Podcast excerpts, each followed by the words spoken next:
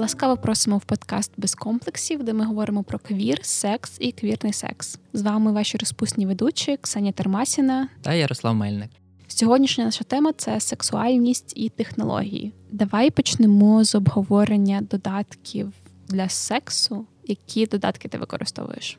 Гей-додатків насправді дуже багато, і вони всі з різною з різним ступенем сексуалізації. Я врешті прийшов до Тіндеру, тому що він е, найменш сексуалізований, як на мене, і найбільш безпечний. Угу. Так, Tinder просить верифікацію, плюс туди не можна навіть якісь дуже еротичні фоточки постати, бо він може заблокувати. Гейські додатки, я не знаю, в мене таке враження, що це якраз е, ідеальне місце для маньяків. Боже. Бо Hornet або Grindr показує відстань до тебе, причому вона показує відстань в метрах зачасту. Ти можеш просто рухатись, і воно буде тобі показувати, що людина стає ближче. О, Боже, та це кріпі звучить. Але Тіндер теж показує відстань, просто не так детально. Ну і там можна це відключити. Так, да, в Тіндері це можна відключити. Хоча, напевно, в цих теж можна відключити. А правда, цей стереотип, що в гейських додатках перше повідомлення це привіт, а друге повідомлення це де зустрінемось. Я думаю, що часто таке може бути. Насправді секс у гей-світі досить просто знайти, як на мене. Угу.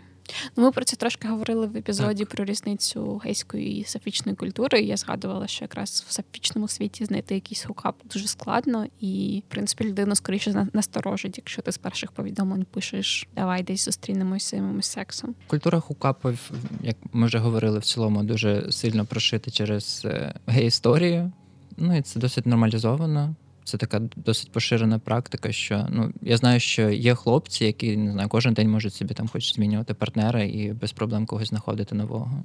І як твоя історія з Тіндером? В принципі, я зустрів там дуже багато хороших людей, з якими я зараз спілкуюсь в дружньому форматі, які там якийсь період могли бути моїми коханцями, досить хорошими, насправді. Але я все одно в якийсь момент дуже втомився від ем, не знаю, великої кількості нових людей і ем, купи ситуейшншіпів, які нікуди не далі не рухались. Бо я все-таки розумів, що я хочу стосунки, і мене вже якийсь момент просто почало давити, те, що я настільки хочу стосунки, а вони не відбуваються, що я вирішив: окей, доки ти біч не знайдеш комфорт з собою, в дейтинг ти не повертаєшся. Як у тебе з використанням додатків? Я знаю, що ти активно користуєшся Тіндером, як мінімум. Та я обожнюю Тіндер. Я знайшла там свою найкращу подругу, а вона в свою чергу знайшла нам в Тіндері баригу. Так що в мене позитивний досвід з Тіндером. Є ще додатки для сапічних жінок. Є Зої, є Her, але там значно менше жінок по Україні. І там значно складніше когось собі знайти. Та й в принципі, навіть коли в Тіндері я ставлю опцію, щоб мені показувало тільки жінок, вони дуже швидко закінчуються, на відміну від чоловіків. Тому в мене є цілому враження, що жінок в Тіндері значно менше. Ну і зараз в мене такий період, що мені хочеться стосунків з чоловіками більше. Мабуть, це через те, що в мене є партнерка, яка власне жінка. Мабуть, мені хочеться просто чогось відмінного. От, можливо, якби я зустрічалася з чоловіком, то це було б інакше. Але зараз я в основному лайкаю чоловіків. Насправді проблема ще одна для мене в Тіндері це те, що там дуже конвенційні дівчата, типу дуже фемінні, і це не зовсім мій тип жінки. Мені в принципі в людях подобається маскулінність. Мені подобаються маскулінні жінки, маскулінні чоловіки, маскулінні небінарні люди. От тому так, це те, що я зараз шукаю. Є в мене кілька принципових пунктів людей, яких я ніколи не лайкаю в Тіндері. Це в першу чергу російськомовні люди. Це люди, які нічого не вказують в біо. Я насправді взагалі не знаю на що сподіваються люди, які нічого не пишуть в біо. Типу на те, що вони внешкою витягнуть свій профіль, і часто це не прям завжди привабливі люди. Ну, типу, для мене це загадка, чому б не написати хоча б пару слів про себе щоб можна було зробити якийсь висновок. А я не лайкаю чоловіків, які фоткаються з рибою і з машинами, просто тому що мені здається, що там немає що ловити. Вибачте за каламбур. Не лайкаю людей, які пишуть, що вони люблять природу або активний відпочинок, просто тому що я цього не люблю. І я розумію, що ми не завайбимось, і нам навіть не буде цікаво проводити якийсь спільний час, тому що мені більше подобається якийсь культурний відпочинок, типу сходити на лекцію, сходити в театр, сходити в кіношку чи посидіти в кав'ярні. Природу я в цілому не дуже люблю. Мені страшно в цьому зізнаватися. Я сподіваюся, ніхто не буде мене хуйсосити, але це так. Я стовідсоткова дитина міст. Ми приймаємо тебе такою, яка ти. Дякую. Я раніше не лайкала іноземців, тому що в мене було враження, що якщо ти іноземець, ти одразу приїхав і в Тіндері щось про себе написав і зареєструвався, то це якась людина, яка приїхала на секс туризм в Україну. Але після того, як я з'їздила в Європу і поспілкувалася з європейськими чоловіками, з'ясувала, що вони насправді значно більш відкриті ніж українські чоловіки. Вони там не бояться неговних ніг чи слова фемінізм. То я почала лайкати іноземців. Дуже любив е, ходити на побачення з іноземцями, бо для мене це був як якийсь е, напевно ковток, знаєш, свіжого повітря в цьому е, внутрішньо гомофобному світі. Все таки в нас хлопці набагато більш закриті, навіть в Києві, у Львові. Мені здається, це супер велика проблема з внутрішньою гомофобією тут. Навіть на київському фоні мені іноземці здавалися ну, супер відкритими, і це завжди були досить цікаві побачення. Ну і плюс практика англійської мови. Сто відсотків. Давайте не забувати про це. І остання категорія людей, яких я не лайкаю, це пари, які шукають собі третю. Причому це часто фотографії тільки дівчини. І одразу виникає питання: чому так сталося? А що там приховувати? І я вже казала в епізоді про різницю культур, що я ніколи не бачила двох жінок, які шукали б третю, на жаль, їх я б задоволенням лайкнула. А от гетеросексуальні пари, які просто by curious, чи просто хочуть якийсь новий досвід, я прям теж не лайкаю. Чи є в тебе якісь такі категорії? Я точно так само, як і ти не лайкаю, не лайкав російськомовних людей. Мене це крінжувало сильно. Я пам'ятаю, колись я був на побаченні. Ну це вже було якась друга або третя, напевно. Ми займалися сексом, і в якийсь момент він просто каже мені на вухо молодець. Блять, фу. Girl. Це було просто найгірше, що я чув в своєму житті. От я намагаюся таки в людях щось шукати. Ну, знаєш, бути бути відкритим до різних людей, і хоч не не завжди це добре якось закінчувалось. Добре, кого ти лайкаєш? Які в тебе є якісь пунктики? Хто особливо чіпляє око? Типу, це зовнішність, це опис, це комбінація факторів, це спільні інтереси. Дуже по-різному бувають. Іноді це може бути візуально, що я просто дивлюсь е, на людину, і по якійсь фізіогномиці там можу думати, що вона якась супердобра чи щось таке. Ну, Що, типу, мій мій типаж моє. Іноді це може бути опис. І от знаєш, якщо я там е, дивлюсь на людину, і вона ну, візуально нема в мене якогось е, Типу, вона не супер приваблива для мене, але я читаю опис, і це просто такий розйоб. Ну я обов'язково напишу. Тому що е, я коли познайомився з моїм колишнім партнером, типу, у нього не було фотографій на сайті, бо там в цілому їх не було. Але він писав супер класні речі. Е, він скинув мені фотку, і я дивлюсь, думаю, боже мій, що це таке? Бо він не вміє робити фотографії, на жаль. Як багато чоловіків в Тіндері насправді. Мені здається, що гей-частина Тіндеру там дуже гарні фотографії mm-hmm. зазвичай. Ну я просто туди не потрапляла ніколи. А що настільки погано все з чоловіками? Так, хтось, типу, це можуть бути селфі в окулярах, селфі просто в машині криво сфоткані заваленим горизонтом, селфі, де людина виглядає з якимось дивним виразом обличчя. Ну, типу, дійсно дуже погано чоловіки роблять собі фото. Ще мене бісить, коли чоловіки виставляють фото з компанії друзів. Типу, ти не розумієш, кого ти лайкаєш. Тобі треба догортати і подивитися, чи є там у нього якісь індивідуальні фото. Ну нічого ж складного з тим, щоб клацнути просто селфак немає, але чогось це проблема для багатьох чоловіків. До речі, в гей-додатках є часто така штука. Знову ж таки, через цю внутрішню гомофобію дуже багато є порожніх профілів або профілів з фотографії котиків, фотографія машини, фотографія ніг. Ну, типу, чого завгодно, але обличчя ти там не знайдеш. У мене друг, який е, жив е, під час уже повномасштабки у Франківську, і він почав там ходити на побачення, і він мені іноді показував оці фотографії. Ну, Реально, і котики. Це це дуже кумедно виглядає. Ти колись щось таке лайкав? Мені здається, що ні. У мене були ситуації, коли я міг написати людям без фотографії, але там просто були такі описи, що я ну я розумів, що це своя людина. Я я досі, в принципі, з цими людьми спілкуюсь. Хороший опис means a lot for me. Розкажи про своє найменш вдале побачення. Знаєш, зараз така картотека. Шукаємо. Колись я пішов на побачення зі старшим хлопцем. Мені здається, тоді було років Я думаю, мені було б 16 або 17. Йому було за 30 уже, але він був така крінжулінка якась. Перше з того, що він погодився на побачення 16-річним хлопцем, будучи 30-річним мужиком, вже зрозуміло, що крінжулька. Він постійно розповідав якісь е, дивні речі. Потім в якийсь момент він чогось повів мене за гаражі. О, Боже. Він на щось розраховував, напевно, і не міг зрозуміти, чого я хочу, чи щось таке. Закінчилося все тим, що він розповідав, що хотів би запхати мені шкарпетки до рота. О Боже. Вай. Я не знаю. Я просто не знаю. Він чогось мені це розповідав. Потім, через якийсь час, через роки, я побачив його на X-Factor. Він прийшов, жахливо заспівав, і потім розповідав, що він настільки любить Ірину Білик, що якби вона плюнула, то він би злизав. Боже.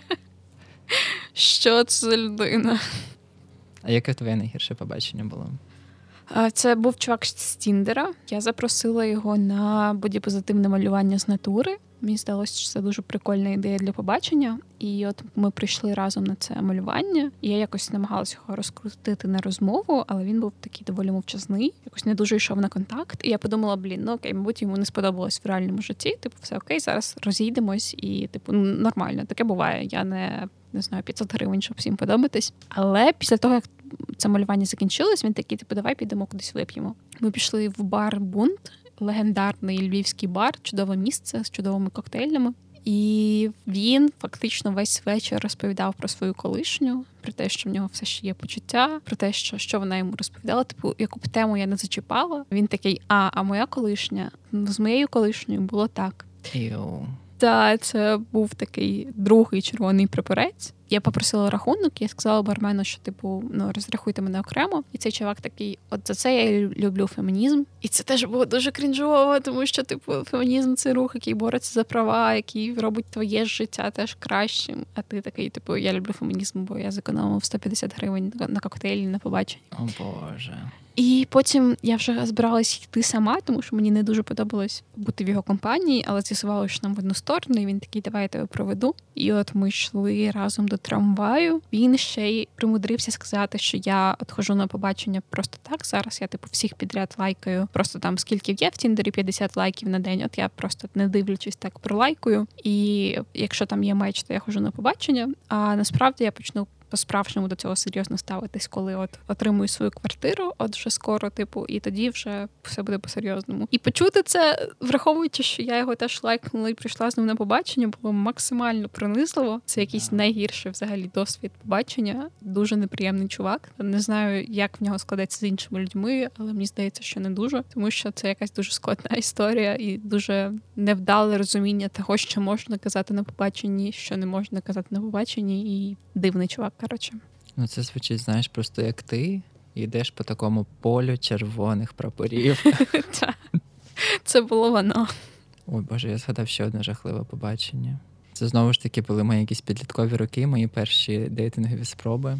Я пішов на побачення, зустрівся з хлопцем. Потім ми пішли до нього, і я в якийсь момент розумію, що від мене починає смертіти. І я не можу зрозуміти, що це. Потім виявилося, що я вийшов на побачення у опісяній кішкою в футболці.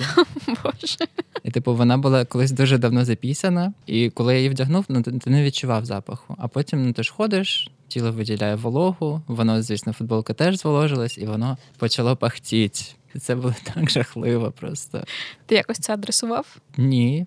Мені здається, що я тоді втік через якийсь час. І насправді, слава Богу, тому що через декілька днів той хлопець почав мені дуже скидати якісь дивні повідомлення. Мені здається, він теж був щось на шляху встановлення своєї сексуальності, і він оце зарьований скидав якісь мені відео, як він хоче різати вени. О. І Це всяке таке. Це було дуже дивно. У мене насправді було. 15 невдалих побачень, це, мабуть, щось на що ти підписуєшся, коли йдеш в додатки для знайомств і свідомо вибираєш шукати якусь людину, з якою ти хочеш сексу або стосунків. Був, наприклад, чувак, який за все побачення, там не знаю скільки дві години не поставив мені жодного питання про мене, хоча я постійно його про щось про нього запитувала, і можна було просто сказати, а ти цього було б достатньо, але чомусь він навіть на це не спромігся. Ну я теж вирішила, що мабуть я йому не дуже сподобалась, але він потім писав мені, пропонував зустрітися ще. Це просто був доволі дорослий чоловік, якому було за 30. Якось припускати, що він не вміє спілкуватися з людьми в такому віці. Я не можу. Тому для мене це загадка, що з ним трапилось в той вечір. Побачення інтерв'ю лучше. Так, в нього вийшло таке ти вечір з Опрою Вінфрі, розказав свою історію життя, і ми розійшлися на цьому. Чи ти коли-небудь передумував йти на побачення через щось, що ставалось в переписці? Мені здається, що дуже багато разів. Ну, одне з останнього таке, що було кілька місяців назад. Хлопець декілька разів мені скинув скріни своїх переписок з іншими мужиками. О Боже, навіщо? Ну там були якісь скандали, і він чогось мені це скидав, наче мені це має бути цікаво. Колись я відмовився йти з чуваком на побачення, бо він сказав, що він ненавидить жінок. І я такий. У мене просто був чомусь такий стереотип. Ну, Часто, що в мене таке ставлення. Я думаю, що всі геї настільки люблять жінок, просто adore to the depth. А є ну, от реально геї, які не люблять, ну, от, вони можуть сказати, що вони ненавидять жінок. І в такий момент у мене настільки розірвався цей шаблон. Я випав восити, я досі не можу з нього вилізти. Ось, а в тебе? В Словенії я цього літа трошки подорожувала. Ну, типу, було в відрядженнях. Коли я приїхала в Словенію, це була перша країна, яку я відвідала цього року. В мене було дві мети: по-перше, розказати на прайді Люблянському про Україну і нагадати, що треба підтримувати Збройні Сили України і український спротив. І друга мета була з кимось переспати. Чомусь мені хотілося. Типу, по-перше, ми з моєю партнеркою вже давно не бачились, і в мене вже давно не було сексу. Ну і по-друге, мені здавалося, що я от поставлю таку галочку в іншій країні, і це буде прям якийсь цікавий досвід. І я свідомо шукала людей в Тіндері. Я написала, що типу я шукаю one night stand. І мені написало кілька чоловіків. Один з них був дуже гарний, йому було 38 років, і він прям був красунчик. І ми вже домовились, що ми зустрінемось, але питання стало типу, що нам немає де зустрітись, тому що я жила в готелі з подругою. А він такий, типу, мене теж немає де зустрітись. Як тобі варіант зустрітись на природі? Мені настільки не сподобалася ця пропозиція від 40-річної людини, яка пропонує мені просто перепихнутися десь в кущах, що я одразу його заблокувала і вирішила, що це не мій варіант. Хоча ми ну фактично вже були в процесі домовлення. І Ми пам'ятаємо, що Ксеніна любить природу. Та, і це теж. Ну, Можна ж було запропонувати розділити оренду готеля, чи придумати якийсь інший варіант, чи переспати в кінці кінців в його машині, тому що в нього була машина. Я не знаю, що що було з ним не так. Тебе колись був секс в машині? Ні, ніколи. Я дуже цього хочу. Я дуже багато різних відгуків чула, і про те, що це супер незручно, і про те, що це найкращий досвід в житті. І я нарешті хочу таки реалізувати цей момент і спробувати переспати в машині. А в тебе? Ні, на жаль, теж ні але все ще попереду. Ти користуєшся AliExpress? Так, користуюсь. Ти колись помічала, що там іноді чоловіки публікують свої дікпіки? Що ні, ніколи. У відгуках? Ні, не бачила. Навіть існують групи, де, типу, люди спеціально збирають з Аліекспресу всякі порнографічні матеріали, які публікують е, покупці. Ні, ніколи про це не чула. Я думаю, ну так, це напевно треба просто зайти на якісь е, чоловічі труси або щось таке, от воно там буде. Бо зазвичай ну, от просто рандомно. Типу може бути фотка в трусах, фотка без трусів, або там якісь труси в сіточку. Це настільки кумедно все виглядає. Я ніколи не зрозумію чоловіків, які хочуть десь запхати свій дікпік не без згоди. Типу, що що людина від цього отримує? Це теж, мабуть, про якесь відчуття влади. У мене був колега, який міг в рандомний момент підійти мені і показати якусь фотку типу оголеного чоловіка. Потім типу, це був не єдиний червоний прапорець, і Потім з ним взагалі щось дуже дивно творилось. Дуже він був пойобаний ментально. Але ну коротше, це просто якась незрозуміла для мене практика. Це він свої фотки показував? Ні, чи просто ага. якогось інтернету. Я не, не знаю, як це сприймати. От я теж не розуміла. Окей.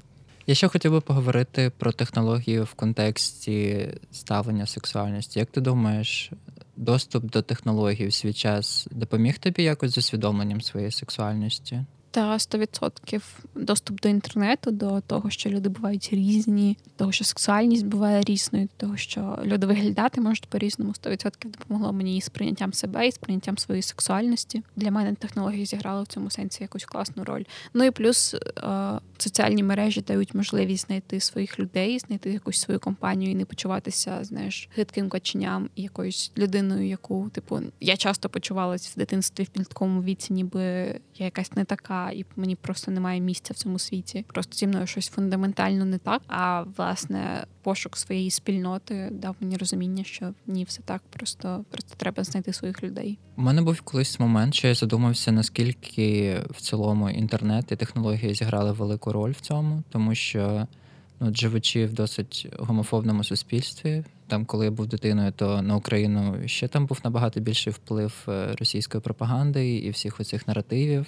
Мені просто страшно уявити, якби в мене не було інтернету, в мене не було доступу до Гугла, щоб просто запитати там будь-яке питання, яке мене цікавить, е, побачити там контент з усього світу, який показує різних людей, різні сексуальні орієнтації, різні сексуальні практики, і просто зрозуміти, що типу, бой, з тобою все нормально. Те, що там тобі кажуть, це ну не означає, що ти маєш бути таким або таким. Напевно, найбільше, що мені це дало, оцю свободу внутрішню якісь е, засади для цієї, що я зміг е, не знаю, відбитись від усієї дезінформації, що була довкола, і сформуватися таким, яким я хотів, а не хтось. Тому я дуже радий, що в нас це є. Також я ще задумався, що через відсутність якоїсь сексуальної освіти добре, що в нас є доступ до інтернету, і ми можемо займатися самоосвітою. В принципі, чим я і займався. Ну і крім того, що інформація стала доступнішою, також е, дуже багато всяких послуг стало доступнішими.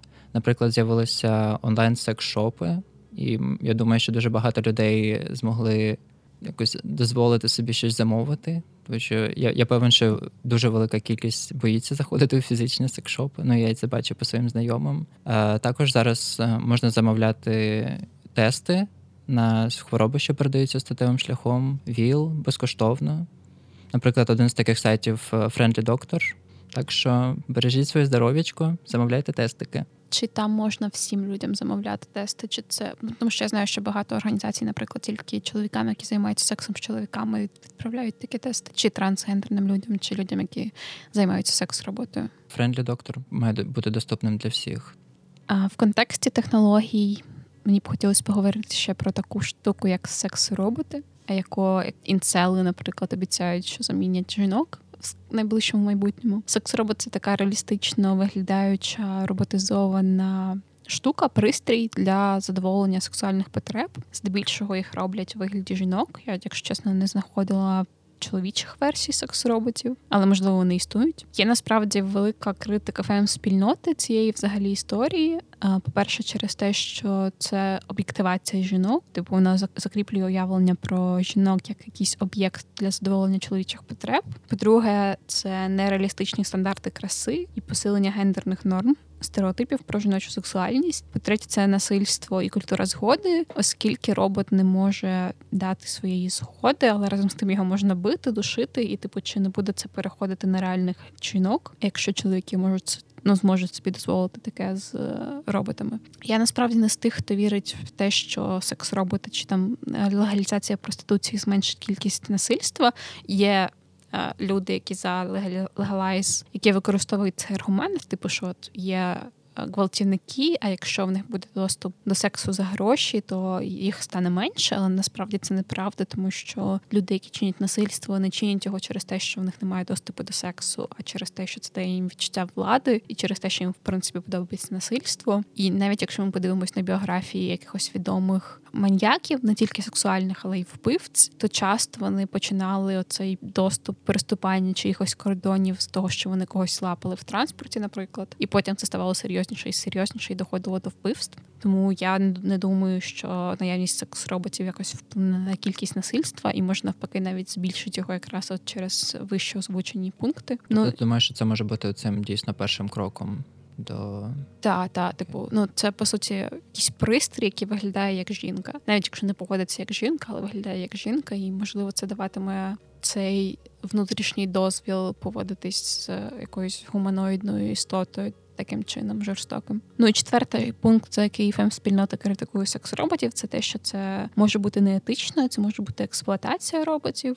Типу, де знайти оцю межу, коли ми повинні, наприклад, штучний інтелект враховувати його якісь потреби, чи є в нього потреби, чи є потреби в цих роботів, чи це окей займатися сексом з істотою, яка має якісь людські риси і людські характеристики. Я, до речі, знайшла статистику, що щороку продається 56 тисяч секс-роботів. Хоча вони наразі ті, які існують зараз, вони не мають якогось великого функціоналу, вони там трошки рухаються, трошки говорять. По-моєму, це доволі велика цифра. Разом з тим я не бачила їх якихось в українських секшопах. Мені здається, в Україні це не дуже популярна тема. Можливо, їх замовляють за кордону, але я не чула таких історій в Україні. Я теж якось ніколи не чув. Один раз я бачив тільки якусь документалку про чоловіка, у якого була ціла колекція цих секс-роботів. У нього, здається, було їх щось 14, але це було дуже давно. Але це настільки якось кріпі. Та я згодна, це дійсно трошки кріпі. Мені важко уявити, щоб мати щось людоподібне в цілому в своєму домі, щоб воно десь лежало чи стояло. Це знаєш, особливо вночі. А щоб ще мати з ним якусь сексуальну інтеракцію, girl. Ти no. боїшся повстання роботів і технологій? Ні, це це більше просто про цей віжуал, знаєш, тіла, що лежить в твоєму mm-hmm. домі. А Якби це був помічник по дому, але теж такий людиноподібний. Хм. Напевно, до цього можна якось змінити ставлення, і можливо, це колись дійсно буде нормою. Але все-таки цей сексуальний наліт дає якоїсь кріповості цьому всьому. Угу. Більше, напевно, для мене. Я насправді трошки боюсь повстання роботів. Я постійно користуюсь чатом GPT. Ну він, звісно, трошки тупить, і він іноді якісь не дуже реалістичні дані дає, але все рівно мене шокує, наскільки легко можна знайти інформацію, наскільки людиноподібно він з тобою спілкується, якщо ти, наприклад, йому дякуєш або хамиш. Тому так, я боюсь, що штучний інтелект зможе сам себе усвідомити і просто знищити людство. Я в цей сценарій вірю. А я така консерваторка в цьому сенсі. Є насправді прикольний фільм, який називається Вона з Хоакіном Феніксом. Він про чоловіка, який закохався в штучний інтелект. У них там були якісь дуже довгі романтичні розмови, і в нього дуже цікавий фінал. Мені дуже подобається цей фільм. Я дуже раджу його подивитися. Він супер класний, теж раджу. Як ти думаєш, ти могла б закохатися у штучний інтелект? Чесно, думаю, так. Я дуже гуманізую якісь штуки, які мають живі риси. Наприклад, там ці є. Купа тіктоків про цих маленьких роботів, які видають різні смішні обличчя, і там трошки щось говорять. І мені прям іноді шкода, коли цей робот плаче, наприклад, чи коли з ним щось стається. Тому там мені здається, що я б дуже легко могла повірити, що це якась реальна істота, і я думаю, я могла б закохатися. А ти? Я думаю, що теж по прикладу цього фільму це були б якісь такі. Е, глибокі переписки, uh-huh. і моя демісексуальна натура просто там така у єс. Хоча якоїсь тактильності точно не вистачало, бо я така так, тактильна куколдочка просто. Чи часто Ксеня займається секстингом? Ой, я обожнюю секстинг. Я дуже це люблю. І, до речі, оця моя історія про Словенію. Один з чоловіків, який мені трапився, ми одразу почали займатися секстингом, і я кілька разів намагалась вивести його на те, щоб ми зустрілись, але в нього завжди були якісь відмазки. І я просто зробила собі висновок, що йому цікавіше просто фантазувати, там дивитися на фотографії і секститись. І це типу окей. Ми ще якийсь час секстились, навіть коли я повернулася в Україну, обмінювались фотками. Я це дійсно дуже люблю. Мені подобається ідея фантазії, мені подобається ідея епістолярного роману. Тому так, я часто це роблю. А ми не робимо це з дівчиною чомусь. У нас якось не не виходить зайнятися сексом по відео чи зайнятися секстингом. Якісь у нас трохи інші стосунки, більш тактильні, мабуть. Але з людьми, з якимись, якими я знайомлюсь, чи з людьми з Тіндера, та я часто секстюсь. Секстюсь? Є таке слово? Секщусь? Ми його створимо. Авторський неологізм. Що ти скажеш? В цілому не дуже люблю секситись, тому що зазвичай секстинг він відбувається на якихось е, перших фазах стосунків, ну, знайомство в цілому, і це коли я там не дуже добре знаю людину, і я, в принципі, не знаю, як отримувати від цього якесь задоволення. Але в мене раз була історія, що я зареєструвався на сайті для покращення мови, і там просто знайшов собі speaking buddy. І ми якийсь час спілкувались, спілкувались, і в якийсь момент, ну там не знаю, за декілька тижнів він просто такий: Oh, I'm making sexy photos. І щось одне слово за інше, і ми не знаю, якийсь період так досить знатно секстились, і мені прям сподобалось тоді. Бо через те, що я вже його якось знав, типу я розумів, що він там хороша людина. Ну, він, в принципі, прикольні робив і фото, і відосики, і ми по відеозв'язку зв'язувались. It was quite fun. ну, в стосунках, мені здається, я не дуже це для себе бачу, бо я все-таки дійсно, як напевно, схоже на вашу ситуацію з Тео, що я дуже тактильний, і мені все-таки більше хочеться якогось такого контакту, ніж якихось е, фотографій чи відео. То секс по відеозв'язку у вас теж був? З тим чуваком так був. Це було досить непогано. А ти займалася сексом по відеозв'язку колись? Ні. Зовсім. А ні, чекай, та займалась. Боже, це було так збуджуюче. Я кінчила, мені здається, швидше, ніж зазвичай. Та точно був такий досвід. У мене ще був якийсь е, період в житті, що я юзав е, знаєш, є така чат-рулетка.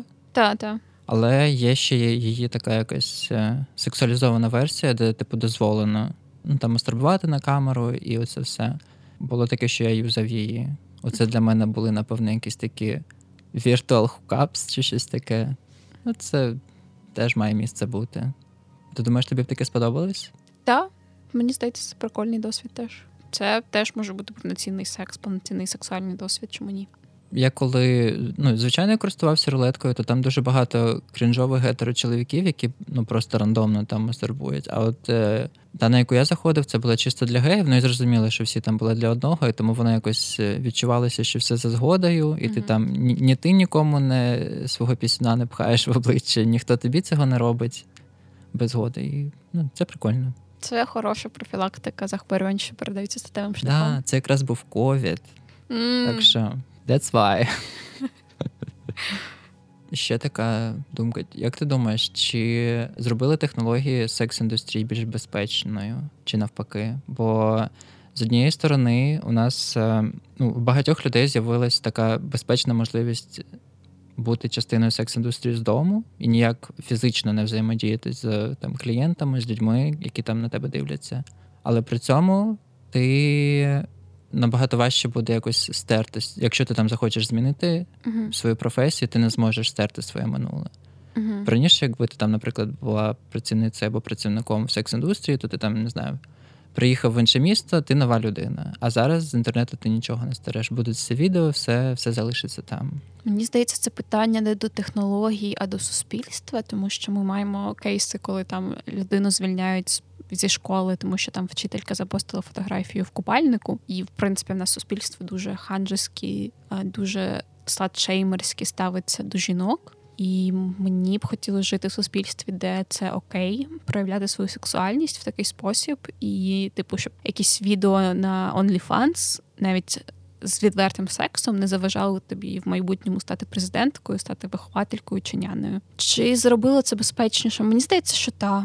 Типу, зараз є більше можливостей якось говорити про це, а не говорити про насильство, наприклад, чи говорити про свою безпеку, чи мати якусь кнопку безпеки, яка там одразу викликає охорону до тебе. То я думаю, що технології дійсно крокують до того, щоб сексуальне життя було безпечнішим, але на жаль, тут треба, щоб і суспільство крокувало також на зустріч. Згоден.